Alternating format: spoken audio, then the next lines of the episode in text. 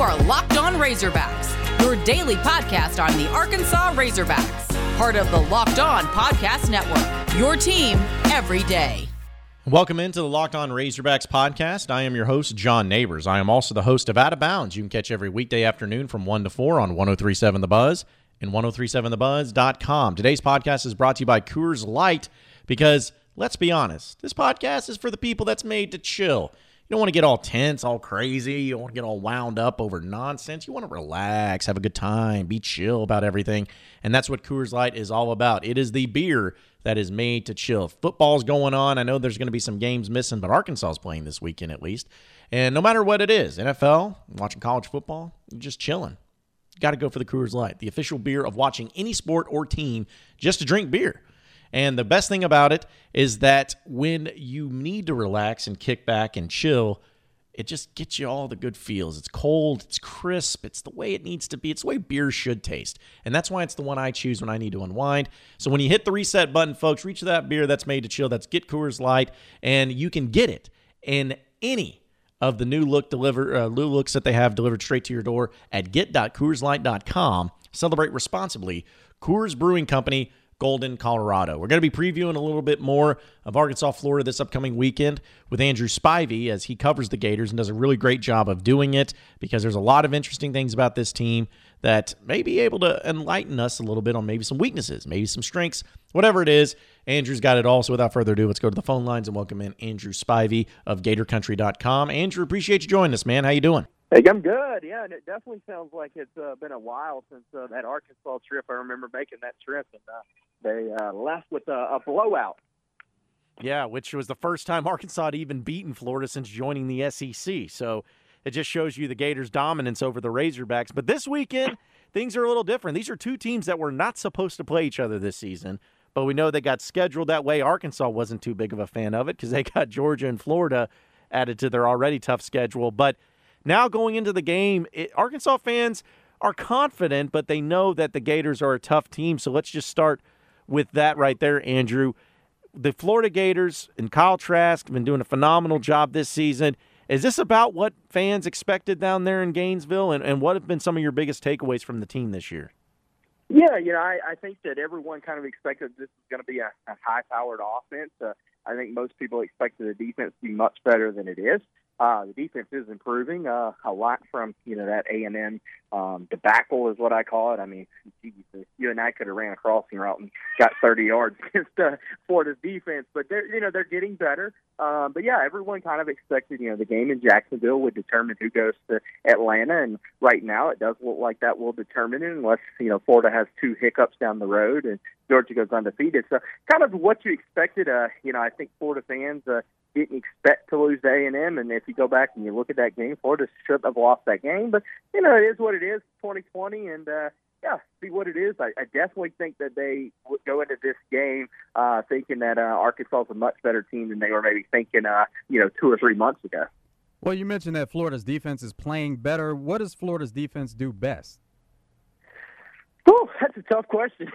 they don't do a lot of things good. Uh, you know, they, they do a lot of things. Uh, you know, okay, I guess is the best way to say. I mean, you know, at times they can get a really good pass rush, and at times their pass rush is just terrible. At times they can stop the run, and then at times they forget to fill the holes and and they run wide open. And you know, the the defenders for the most part are, are really good players. Uh, they just at times they they have some mix-ups in the in the uh, secondary where they allow receivers just to run wide open, and you think, what, what what's going on here? And they just look at each other. So they, they do a lot of things, you know, good at times, and they do a lot of things bad at times. Uh, biggest the biggest thing for Florida is third down. And I, I know a lot of teams in the country can say that, but Florida is a very bad third down team, and, and then they had the Georgia game and the Missouri game, the last two games, so they've been much better on third down. And look at the defense; the defense has been much better. You know, Andrew, the, obviously the big storyline for many different reasons is Felipe Franks. And we've talked to you about Felipe Franks uh, when he decided to transfer to Arkansas, and he's done a really good job with the Razorbacks, all things considered. What do you make of him as a quarterback and the performance that he's put forth uh, with the Razorbacks and him coming down in his return trip to Gainesville? Yeah, I've said this to several different people, and, and I mean absolutely no disrespect to Felipe when I say this, but I think the pressure's off of Felipe uh, at, at Arkansas, and I mean that to no disrespect to Arkansas at all, but the, the, the pressure of going to to the SEC championship and the national championship just isn't there for you guys this year. And, and that's no disrespect to Sam Pittman's first year.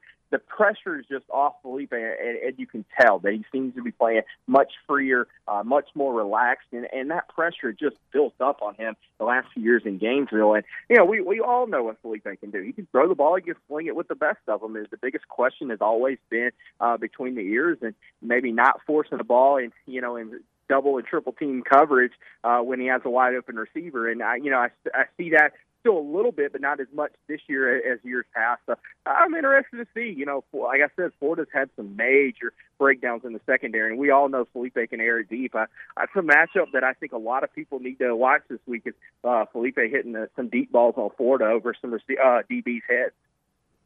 Can Can you take us back to uh, the the process, the journey that Felipe has been through? Because um, he was a highly touted recruit at the time. And then take us back through that process of him getting to Florida and now making it to Arkansas. Yeah, I mean, he was a big name quarterback. I mean, committed to LSU uh, as a sophomore, and uh, and then flipped to Florida in December of his senior year to Jim McElwain, and uh, you know, it was a it was a battle. You know, Florida was trying to get Justin Fields, and, and ended up taking Felipe, and uh, Fields goes to uh, no, excuse me, uh, Dwayne Haskins at the time. Dwayne Haskins ends up going to um, Ohio State, and you know that the process really started then, where Felipe got on campus, and and Florida's quarterback. We've all talked about as bad as it was, you know, the last few years of the Will Muschamp era, and then the Jim McElwain era, and he was kind of pushed in there to play early, and uh, he, you know, at times played well, and then started to to go back to his old self, where he was throwing a lot of interceptions, and then he gets hurt, and Kyle Trask, you know, the kind of comes in and doesn't relent relent the job to him, and you know, I, I don't think that's a bad thing for Felipe. I think Kyle's just played much better um, at times as far as keeping the keeping the ball and not turning the ball over, and that's something that was a problem with Frank. So, looking at Florida also this year, this is something I've been curious about. There's a few. Obviously, they lost a game to Texas A&M, but there's been a few things about them that a lot of people have really liked. Obviously, offensively, but in your mind, is this team, if they play their cards right, are they good enough to win the national championship this year? And if so, what's holding them back from taking that next step? Yeah, I mean, you know, we all know it looks like it's going to be Florida Bama in the SEC championship game, and you know, I mean, that's going to be just an absolute shootout. I mean, both defenses can, I mean, both offenses can score, you know, nonstop, and I don't know how Florida slows down the Alabama offense.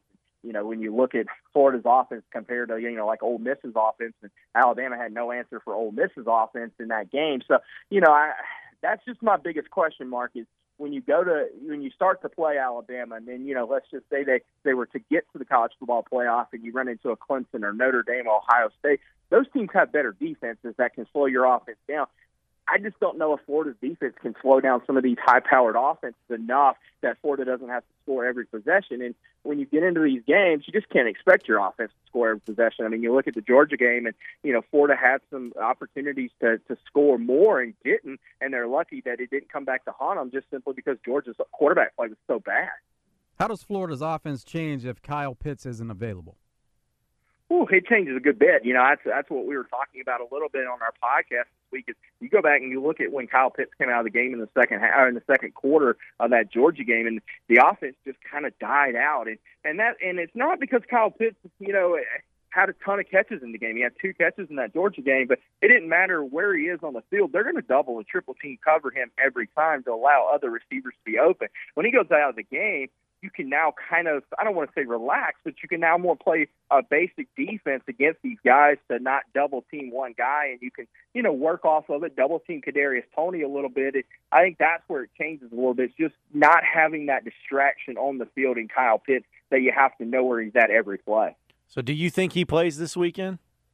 I don't think so. I mean, the, the reports we heard is that he's a highly highly questionable, and um, I, he has still hasn't practiced. He's still in the concussion protocol. So, you know, I, I, knowing Dan Mullen, he's not going to push him to play. And and again, no offense to, to you guys at Arkansas, but you shouldn't need Kyle Pitts on offense. You should still be able to score enough points in this game that I don't think you push him. Now we saw that the backup tight end he had to get some time because Kyle Pitts wasn't available. What can you tell us about him? Yeah, Kemore Gamble and both Keon Zipper, both of those guys are going to play a ton. Kemore Gamble had his first touchdown uh, on Saturday, and Keon Zipper had a long 40, 48 yard uh, catch and run uh, in the game. And both of those guys are very good biggest question, I mean, the biggest thing difference between them and Kyle Pitts is you don't have to double team those guys like you do Kyle Pitts. And both of those guys are very capable of, you know, making plays. They're just not going to do what Kyle Pitts does. And, you know, I think if you're going to look at somebody who's going to have to replace Kyle Pitts, you're going to have to look at like a guy like Trevon Grimes and Justin Shorter. Those are two of your bigger receivers that you're going to have to rely a little bit more on in this We'll continue our conversation with Andrew Spivey of Gator Country here in just a second. But first, folks, I'm going to tell you about Built Bar because we all like to have convenient, easy, healthy foods. But the problem is, it's really hard to get all of them together. It's hard to get something that's easy. It's hard to get something that tastes good, and it's hard to get something that's healthy.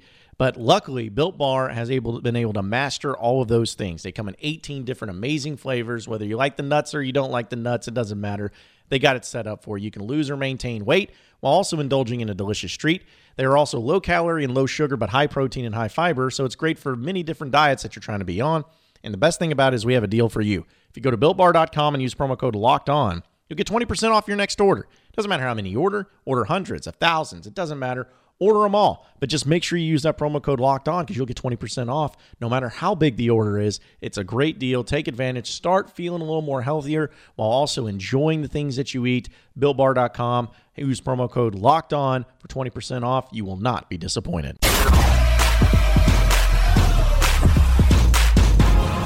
You are Locked On Razorbacks, your daily Arkansas Razorbacks podcast. Now, Andrew, I do want to ask you this because this has been controversial from uh, a lot of people's perspectives, but I want the, the Gator Nation over there to give us their perspective. The whole brawl that happened with Florida and Missouri, you know, I'm here for because I always like a good old fashioned brouhaha, but it seemed like a lot of people were blaming Dan Mullen for instigating it, for uh, elevating it, however you want to put it. He had some suspensions and all that. What did you make of, of that brawl and the repercussions that came from it? I, I'm gonna give you a very PR answer, and and people are gonna maybe get on me, but I, I see it both ways. Um, I, I understand Dan Mullen taking up first quarterback. You don't take up for your quarterback, you potentially lose your locker room there. Um, but I also think he took it a little too far. I think that you know that what was done was done, and and he should have backed off from it. I, I think he did go a little crazy, uh, you know, out there. It, it, I also will say this, and I don't think that it wasn't orchestrated in some way. His team was playing not good. Um, their defense had been playing bad. It was a way to motivate and rally his team, and I and I think that a lot of people don't see it that way. But if you go back and you ask the guys, they all say that that was the moment that things kind of changed in that game and, and going forward in the Georgia game. So I, I see it both ways. Again, I don't think Dan Mullen should have went as far as he did, but I also understand him backing his quarterback. So what was the the talk and what was made of Dan Mullen showing up as Darth Vader? you know, I don't understand why some people got upset about it. I thought it was all fun and games. He has two two kids that are in you know in, in elementary school, and he said you know before the the game was moved. I mean, Florida was supposed to be off, and he said I was supposed to go as Darth Vader and go trick or treat with my kids like I do every year. And I wasn't able to, and I, I already bought a costume, so I wanted to wear it. So I don't make I don't I don't care too much about that. You know, I know some people were like, why did he show up like that? But it was all fun and games. You just won a game. I mean, that that part didn't bother me. Yeah, and it was funny too because I I always liked Dan Mullen and his uh, uh, shenanigans, if you want to call it that. I think it makes college football a lot more interesting. But you know, he's he's got a lot of pressure on Florida because Florida's a very high pressure job. But is everyone still pretty happy with the job he's doing so far with the Gators? They still feel like he's the man that'll get them back to a national championship game, just like Urban Meyer and Steve Spurrier did? Yeah, absolutely, and especially after Saturday. I mean, you know, we we kind of talked about it a little bit. The Saturday was a legacy game for him, and I know it was only year three of his career, but you had to win that game if you're Dan Mullen. I mean, if not, you you risk losing going 0 and 3 at Georgia against a bad Georgia football team. Um, and I know they were number five in the country. We always can agree they're not the fifth best team in the country. So you know, and, and then all the pressure and all the you know the publicity and some of it bad. I mean, he should have never made the comment about pack the swamp. That was that was just nuts. He should have never made that comment. And so he's brought a lot of pressure on himself, and you know, a lot of it is you know warranted. And so I, I think Saturday was such a big win for him that fans are really you know backing him now, and you know he can kind of do whatever he wants to now. They he won against Georgia, and now they're you know potentially going to Atlanta. So fan base loves him, and so far I don't think you can argue too much with it. We know what Florida likes to do offensively. Dan Mullen likes to do, and they do it well, and that's passing the ball. But what can you tell us about that running game? Because we haven't seen much of it. Yeah, you hadn't seen much of it because they just haven't had to do it. And um, you know, I, I know a lot of people continue to say, "Well, Florida can't win without running the ball." And uh, my response always is they haven't been forced to run the ball. And, you know, when you Dan Mullen has said all the time, if he could throw the ball and have extended running plays, he's going to do that. And that's kind of what Florida's built for. Their offensive line still isn't really built to be a, a more of a running team, and, and he takes advantage of that. Uh, but at times, and last week as well, the, the running backs did really well catching the ball out of the backfield. And when the game was, you know, needed to be put away late in the fourth quarter, they did run the ball pretty well. So, uh, again, are they going to run for 150, 200 yards? No, but they're not going to be asked to do that, and they're not going to really be given that opportunity to do that. We'll continue our discussion with Andrew Spivey of GatorCountry.com here in just a second, but first, this.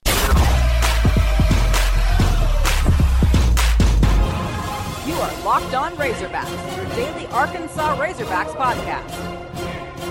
So I got to ask you this too because I like the perspective from outsiders. Sam Pittman in his first year at Arkansas, we know what the expectations were. We know how bad Arkansas has been, but he has kind of become the darling of the SEC. What is your thoughts on Sam Pittman as the coach of Arkansas and the job he's done so far? I think he's done a great job, and you know we we talked about this a little bit uh, with uh, Richard Davenport from the from you guys out there at the uh, Arkansas Democrat, and, um, and I, I told him this, and I, I don't mean this as zero disrespect to you guys, but I think Sam Pittman was the right guy there, and I don't know if Sam Pittman fits at some other universities, and I think what Sam Pittman brings to Arkansas, that physical, you know, just go hard mentality is what fits Arkansas, and I, I think that he's done a great job. I mean, just, like I said, you guys should be four and two. I mean, the Auburn game, we all know that's a joke. so four and two year one after what it was, success. I, I think the sky's the limit for Sam Pittman. Is this a game, uh, the talk that you're hearing that fans are concerned about, or are they just feeling like this is another W on the schedule for Florida? No, absolutely some concern, just simply because of coming off that Georgia game. You know, I, I I think a lot of people don't understand that how big the rivalry is between Florida and Georgia. It's just a pure hatred, and it, and it starts from the top. Kirby Smart and Dan Mullen do not like each other at all. It's a the, the effort and everything that's put into that game, you have to be concerned. And, um, you know, and it, with Felipe, I mean, these guys love Felipe, but they also want to beat Felipe. And I, I think you can look at it the same way, and that is does Felipe come in a little too high? So, you know, fans are definitely they're worried about it simply because it's the game after Georgia, and and they also know what Felipe can do when he's right. Well, Andrew, I know that uh, this is going to be an interesting matchup for many different reasons, but I think that we're all on the same page as far as our or Florida, I should say, getting a victory in this game. But what do you see happening? Do you think it'll be a close game? You think Arkansas will put up a, a pretty good fight? We know Sam Pittman's not going to be down there. Barry Odom's going to be the guy, but what do you think happens in this matchup?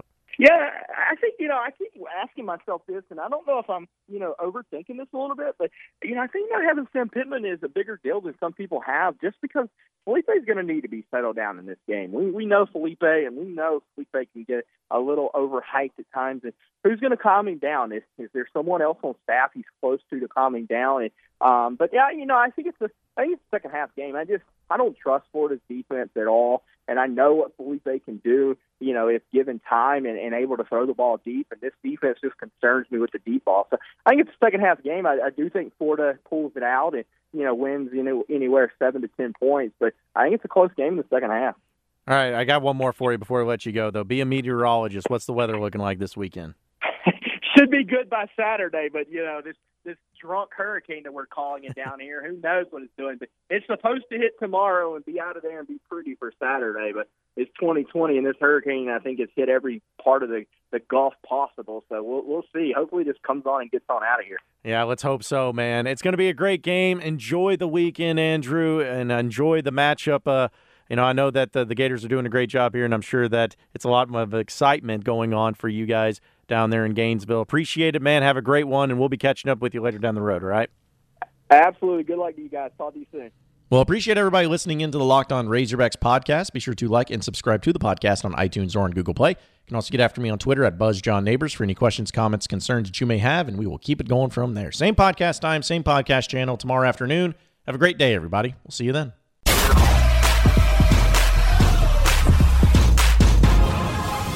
Locked On Razorbacks, your daily Arkansas Razorbacks podcast